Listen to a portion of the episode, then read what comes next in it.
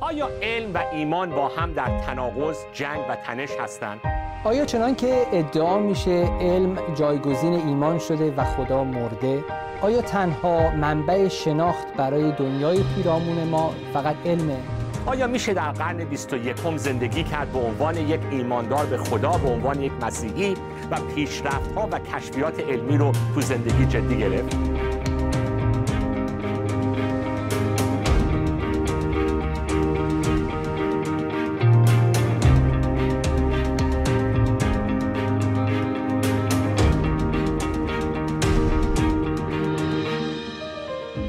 دوستان عزیز من ساسان توسلی هستم و به برنامه 11 همه درسای ما که اسمش رو گذاشتیم علم و ایمان. خوش آمدید. امیدوارم که تا حالا این برنامه رو تونسته باشید دنبال کنید و براتون مفید بوده باشه. تو استودیو خدمت همکار و دوست عزیزم برادرمون منصور برجی با شما هستیم. بله بندم سلام و عرض ادب دارم خدمت همه شما که در این گفتگوها با ما همراه بودید. امیدوارم که برنامه امروز هم برای شما مفید باشه. منصور جان می‌خوایم صحبتمون رو طبق معمول که ما هی کند جلو میریم تو این صحبت ها حرف تو حرف میاد. ما نتونستیم صحبت گالیله رو تموم بکنیم. مبحث خیلی جالب داستان گالیله و برخورد کلیسای کاتولیک با گالیله. البته نکات اصلی رو که می‌خواستیم درباره خود موضوع گالیله بگیم رو گفتیم توی جلسه گذشته نمی‌خوایم دوباره هی تکرار کنیم این موضوع رو. ولی ارزش داره چون بله. گالیله نقطه اوجی هستش که هر بار که صحبت از تنش بین علم و ایمان کلیسا و علم میشه این نکته به میان میاد و خوبه که این نکات رو خیلی بیشتر بهش بپردازیم که بابا چشم چشم می‌پردازیم. ما که داریم می... من, من, من یه دوستی دارم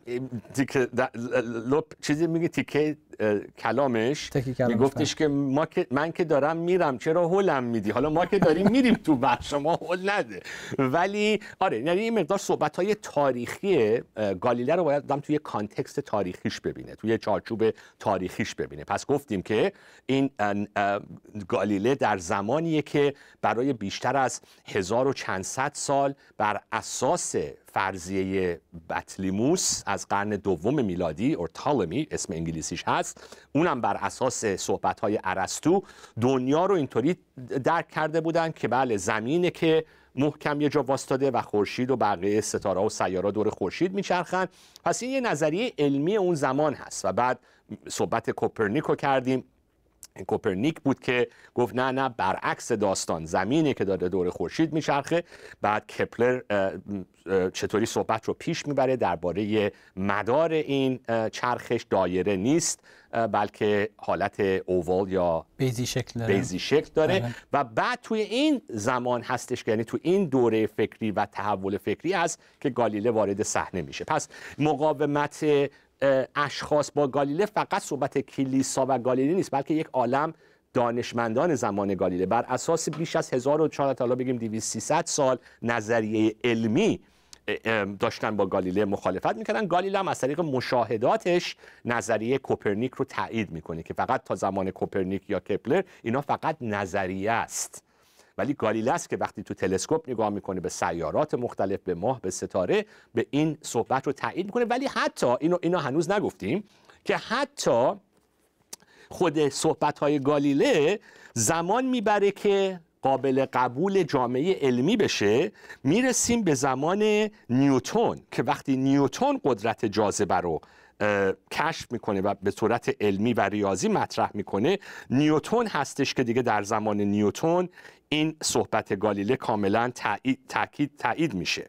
یعنی می‌خوام بگم که فرضی علمی وقتی جا بیفته چند قرن طول می‌کشه ده ها سال طول می‌کشه با یه مشاهده و با یه تئوری انجام نمیشه. پس در بعد از کار نیوتون هست که دیگه این فرضیه کاملا دیگه به عنوان یک علم علم چیز علم ثابت شده, پذیرفته شده. پذیرفته شده و ثابت شده قابل قبول دنیای علمی قرار می‌گیره می‌خوای مقدار تاریخ های این داستان رو مرور کنیم که چه زمانی دوباره گالیله کتابش رو چاپ می‌کنه چه زمانی محکوم میشه چه زمانی کلیسای کاتولیک نظرش رو عوض می‌کنه نسبت به صحبت های بله. گالیله در اون دهه 1620 ایشون شروع به نوشتن همون کتاب می‌کنه که گفتیم درش دو نفر رو به صورت فرضی در یک گفتگویی قرار میده که یکیشون از دیدگاه زمین محور دیگری از دیدگاه خورشید محور با همدیگه بحث می‌کنن. دلایلشون رو له علیه این نظریات میگن و نهایتا به اونجا می انجامه که کلیسا چون به هر حال طرح یک بحث آکادمیک و علمی بود با انتشار این کتاب موافقت می‌کنه. اما مدت کوتاهی بعدش دو سالی بعد متوجه میشن که یه مقدار اونجا جسارتی هم به پاپ کرده. حرفی که یا اون یکی از مباحثی رو که پاپ مطرح کرده بود در دهان یکی از این شخصیت ها می‌گذاره که عنوانش در واقع به فارسی بخوایم ترجمه کنیم میشه احمق. یه شخصیتی که اسمش گذاشته بود احمق بله. و حرفای پاپ رو تو زبان اون شخص احمق شخص گذاشته. و این, این موضوع به علاوه چیزهای دیگه که اون اتفاق میافتاد مثل جنگ های سی ساله ای که بعد از نهضت اصلاحات دینی و پروتستان ها اتفاق افتاده بود از سال 1618 باعث میشه که کلیسا نسبت به این موضوع حساسیت نشون بده. چرا که گره خورده بود الان قضیه گالیله با نهضت پروتستان ایشون داشت یکی از برداشت ها یا تفاسیر سنتی کلیسا رو از برخی بخش های کتاب مقدس برخی آیات کتاب مقدس به چالش میطلبید. شاید این تفسیر در شرایط عادی راحتتر پذیرفته می‌شد اما حالا که پروتستان ها با قسمت اعظم سنت کلیسایی و باورهای کلیسایی مشکل پیدا کردن هر نوع واگذاری اختیار یا اون هیته تفسیر به کسی مثل گالیله ممکنه در واقع به نفع مخالفان پروتستان هم باشه. برای همینه که ایشون در سال 1633 دادگاهی میشن و بالاخره هم تحت حصر خانگی قرار می‌گیرند در خانه زندان میشن که شما اشاره کردید سالهای از همین مدت رو در خانه یکی از اسقفان اعظم. یه مدتی. آره بس اینجا می‌خوام یه پرانتز باز کنم. دوباره می‌خوام به یه کتابی اشاره بکنم که تو جلسات گذشته بهش یکی دو بار اشاره کردیم. کتابی که چاپ دانشگاه هاروارد هست و تیتر کتابش هست Galileo Goes to Jail گالیله به زندان می رود و بعد زیرنویسش and other myths about science and religion و افسانه های دیگری در مورد کلمه افسانه های دیگه درباره رابطه علم با دین. و یه فصلی داره توش که به عنوان افسانه این رو رد می‌کنه نویسنده این کتاب. و اون افسانه ای که کلیسای کاتولیک گالیله رو زندان انداخت و شکنجه داد. و مدارک ثابت شده تاریخی نشون میده که گالیله نه شکنجه شد و نه هیچ وقت پاش به زندان افتاد بلکه بله در حصر خانگی بود. حالا اینو من نمی‌خوام بگم که پس کار کلیسای کاتولیک درست بوده ها. نه نه نه. ولی می‌خوام بگم این داستان دراماتیک درام خیلی دراماتیک تر نقل قول شده توی این چند قرن از اون واقعیت. و حتی بعد از اینم که گالیله محکوم میشه حتی برای چندین ماه خونه حالت یه قصر قصر یکی از اون پادشاهان اروپا زندگی می‌کرده تاسکنی توی ایتالیا و بعدش هم پنج ماه مهمون یکی از اسخفهای اعظم ایتالیا باشه یعنی می‌خوام منظور چیه حالا؟ که گالیله خیلی خودش طرفدارانی داشته در کلیسای کاتولیک. اینطوری نیست که همه رهبران کلیسای کاتولیک مخالفش بوده باشن. پس نه ولی در حصر خانگی بالاخره نه سال آخر عمرش رو زندگی می‌کنه. ولی بعد حالا کلیسای کاتولیک نظرش کی عوض میشه؟ چه بله، اتفاقاتی میفته مدت ها طول می‌کشه. به هر حال این نوع نگرش به کتاب مقدس که امیدوارم موضوع بحث جدیدمون هم باشه در کلیسای کاتولیک هم پذیرفته میشه این نوع تفسیر کتاب مقدس یک به یک روش دیگه که حالا وارد اون صحبت خواهیم شد. بله. و نهایتا این میشه که در سال 1992 این محکومیت ایشون از طرف کلیسای کاتولیک برداشته میشه 1992 چند صد سال طول کشید بله. خب؟ ولی خب همون نگرشی که در یک زمانی گالیله ازش حمایت می‌کرد و البته ایده از مسیحیان و اسقفان بودن که الهیدانای مسیحی اون روزگار این نظریه رو در مورد تفسیر کتاب مقدس مطرح می‌کردن پذیرفته میشه و به همین خاطره که محکومیت او برداشته میشه و اینجاست که یک جمله خیلی زیبایی ما از پاپ جان پل دوم داریم. آره. اگر... قبل از اینکه جمله پاپ رو بخونی جان پاپ ژان پال دوم رو باید به عزیزان بگیم که چند هفته از تو این برنامه ها ما می‌خوایم این جمله رو بخونیم. و هی وقت میره و این جمله پاپ رو ما هنوز نخوندیم. اینجا دیگه حتما خواهیم خوند. ولی ولی یه نکته ای که می‌خوام بگم اینه که قبل از اینطوری نبوده که تا سال واقعا 1992 کلیسای کاتولیک موزش همون صحبت های بله، قرن 17 هم باشه. این. اینطوری نبوده. این 350 سال محکومیت اینطوری ادامه پیدا نمی‌کنه. نویسنده این کتاب اوریجنز که تو جلسه پیشم بهش اشاره کردیم این رو میگه. میگه که درسته که از نظر رسمی محکومیت گالیله رو کلیسای کاتولیک سال 1992 برداشت ولی به طور غیر رسمی دیدگاه کلیسای کاتولیک قرنها قبل عوض شده بود نسبت به این موضوع. در سال 1757 کتاب هایی که قدقن شده بود درباره نظریه کوپرنیک اون قدقنی برداشته شد از این کتاب ها چاپ این کتاب ها در سال 1757 و حتی در سال 1822 خود کتاب دایالوگ گالیله هم از اون کتاب های سانسور شده لیست کتاب های سانسور شده یعنی همون کتابی که به محکومیتش انجام میده خاطر که توش پاپ رو مسخره کرده بود سال 1822 کلیسای کاتولیک اون سانسور رو از اون کتاب برداشت ولی به طور رسمی محکومیتش رو کلیسای کاتولیک سال 92 برداشت. ولی درست در همون زمانی که کلیسای کاتولیک دیگه رسما ادعا می‌کنه که آقا ما اشتباه کردیم و اشتباه فهمیدیم و تقریبا می‌تونیم بگیم طلب بخشش می‌کنه از این کاری که در تاریخ انجام داده. و این کاری کلیسای کاتولیک هم بذار بگم برای همه ما مسیحی ها درسه ها حالا ما وارد این صحبت خواهیم شد. این فقط ما نیست که حالا ما پروتستان ها داریم میگیم ببین کلیسای کاتولیک این کارو کرد.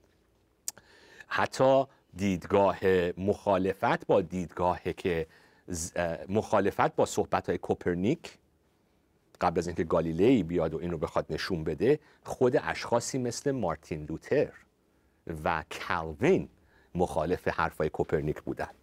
چون برداشتشون این بود که نه زمینه که واستاده و خورشید داره دور زمین میچرخه. پس می‌خوام بگم زود همچین فکر نکنید که فقط این مشکل کاتولیکا بوده. ما پروتستان ها از همیشه خیلی با فکر باز همه مسائل علمی رو پذیرفتیم. نه کلیسای پروتستان هم نقشی داشته توی این مسائل و باید درس یاد بگیریم برای امروزمون که زود قضاوت نکنیم یک نظریه رو چون بر طبق برداشت ما از کتاب مقدس نیست. بر طبق تفسیر سنتی ما از کتاب مقدس نیست. ولی حالا بریم سر جمله زیبای پاپ ژان پل دوم جمله از چند هفته مانده بله که میگه علم می‌تونه دین رو از اشتباه و همینطور خرافه پاکسازی بکنه و همینطور دین یا ایمان می‌تونه علم رو از یه خصوصیات مثل بتپرستی و مشاهدات نادرست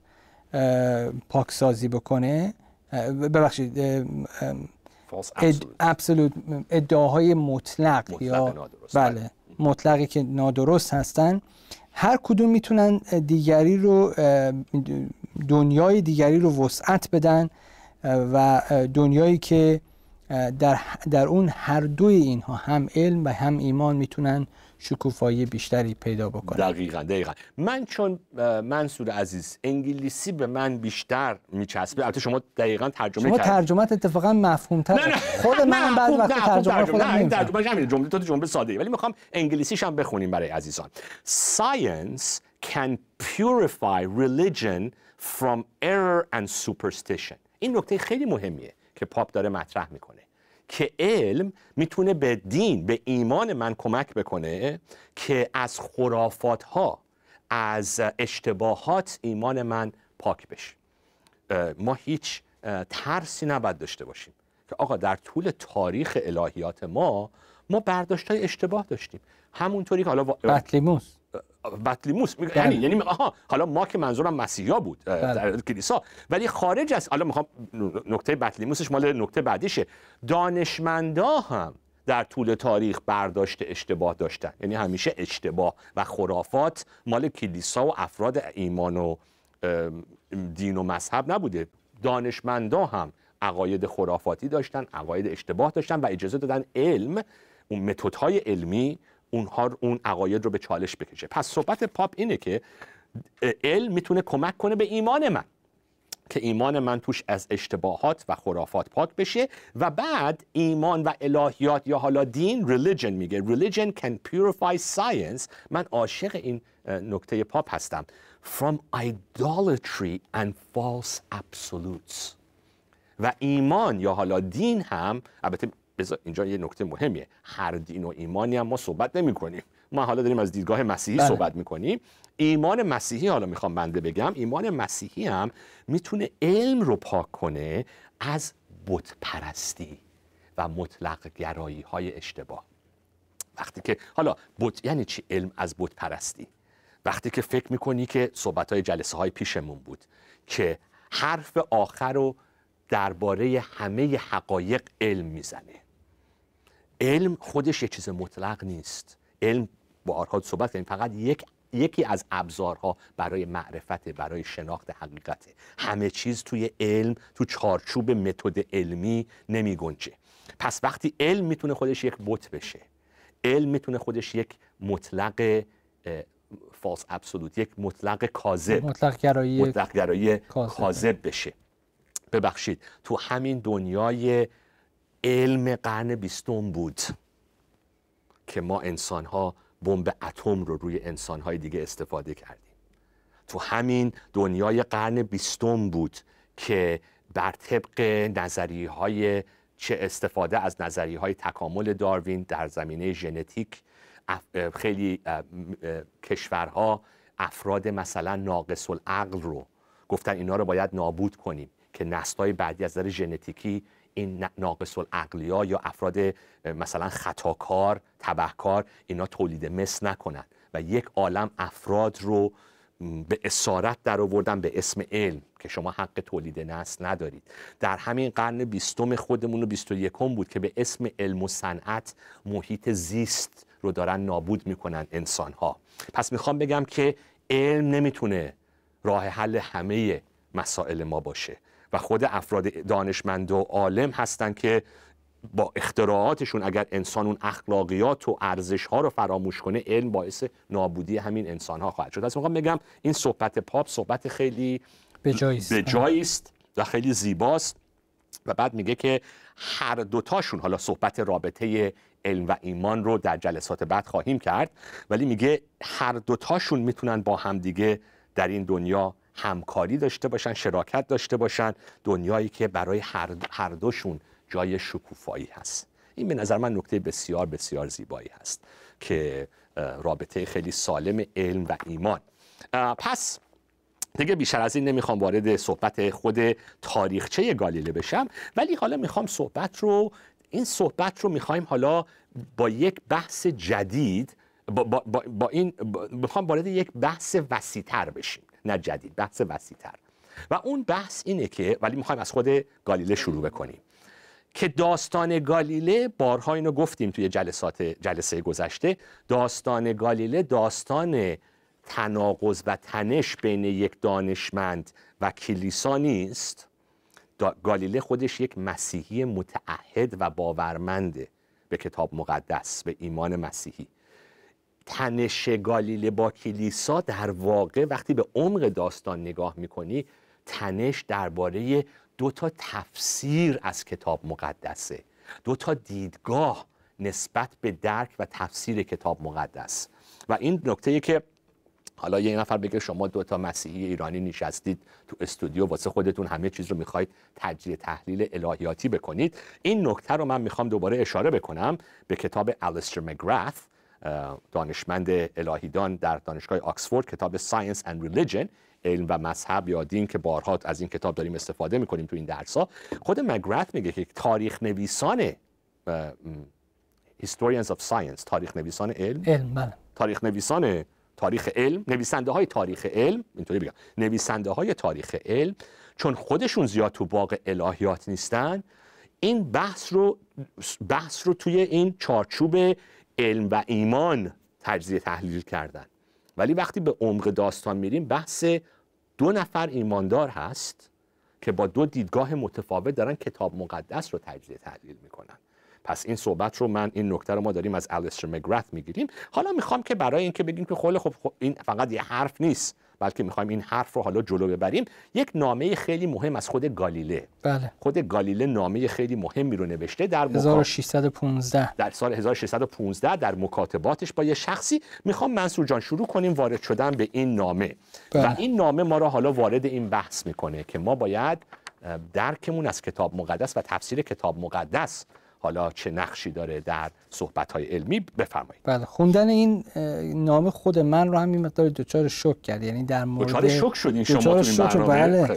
یعنی واقعا شما میشنیدید و میخوندید. بعضا نکات جزئی رو در مورد اینکه همطور که شما گفتید بحث انگار بحث بین یک دانشمند بی خدایی که چون حالا وارد علم شده دیگه دیده جایی برای ایمان نیست گذاشته کنار نیست. ایشون هم همونقدر باورمند و خیلی هم متعهد هست. و بعد با یک سری مسیحیان متعهد دیگه ای بر سر تفسیری از کتاب مقدس اشکال هم. پس اینجا از آب گلالودی ماهی گرفتن اینکه این دوتا رو در یک تنش جوهری با هم دیگه دیدن درست نیست. خصوصا وقتی می‌خونم می‌بینم که چقدر از درکی که از کتاب مقدس داره پیشرفته است و به دنیای تفاسیر امروزی نزدیکتره. ایشون در این نامه یه قسمتیش میگه که تا اونجا که من باور دارم کتاب مقدس هدف نوشتجات کتاب مقدس اینه که انسان رو به حقایق کتاب مقدس که او رو به نجات رهنمون میشه برسونن و این اطلاعات رو در اختیارش قرار بدن. و نقل قول زیباش که شما اشاره کردیم میگه خدایی که به ما عقل و شعور توانایی سخن گفتن و همینطور عقل و تعقل رو داده من باور ندارم که بخواد ما این خصوصیات رو رها بکنیم و به جاش چیزهایی رو فقط ازش بهره ببریم که به همون شکل عادی هم در اختیار ما و دور بر ما هست.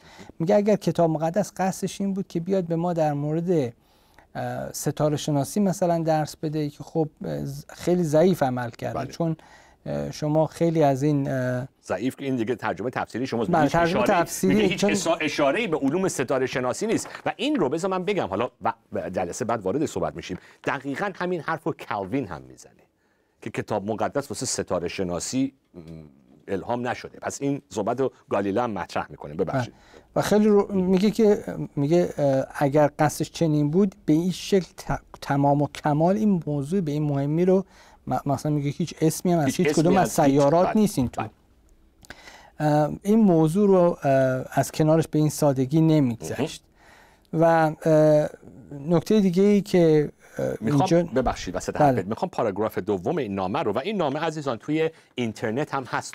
ما اینو از وبسایتی گرفتیم. حالا امیدوارم عزیزان بتونن وبسایت رو باید بله. بذاریم توی صفحه تلویزیون. ولی این کتاب Origins این کتاب Origins یه سری مطلب و مقاله رو توی این کتاب روی سایت روی وبسایت گذاشتن. پس این این نامه و مطالب دیگر رو میشه از طریق وبسایت این کتاب Origins خودتون دنبال بکنید. اینو فقط خواستیم بگیم. حالا امیدوارم بتونیم این سایت رو هم روی وبسایت بذاریم. این, سایت اینترنتی شو ولی ولی چی اسم اسم سازمانش چیه؟ Faith Alive Resources. Faith Alive Resources. بله. faithaliveresources.org به نظر بله .org faithaliveresources.org این یکی از اون مقاله هایی که توی اون وبسایت هست. حالا می‌خوام روی اون دوتا جمله پاراگراف دومش خیلی شما قشنگ الان چند دقیقه وقتمون مونده. جمله های خیلی مهمیه و این صحبت رو میگم تو جلسه بعدم ادامه میدیم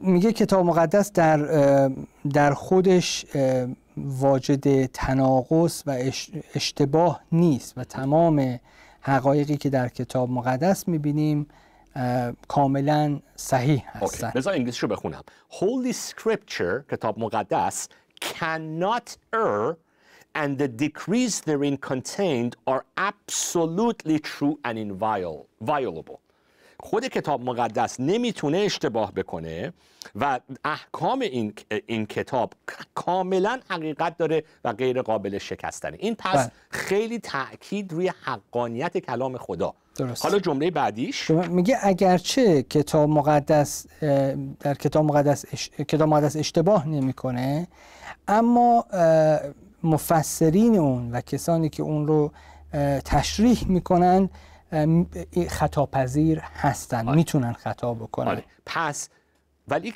درک مفسرین و معلمین کتاب مقدس می‌تونه اشتباه باشه بله. این این تقریبا یه صحبت های الان الان نمی‌خوام حرف عوض شه حرف تو حرف بیاد ولی خود دکتر سروش توی اون قبض و بست تئوریک شریعت توی همچین مایه هایی داشت. همینه, همینه. یعنی همین موضوعی که حالا تو ایران تو اواخر قرن بیستم قوقا کرد گالیله اینو داره توی قرن 17 هم میگه. خب ادامه بده. ایشون اصلا دیگه به هاوس ارست حصر خانگی مجبور به جلای وطن شدن به بله، خاطر همین بله، حرفا. بله.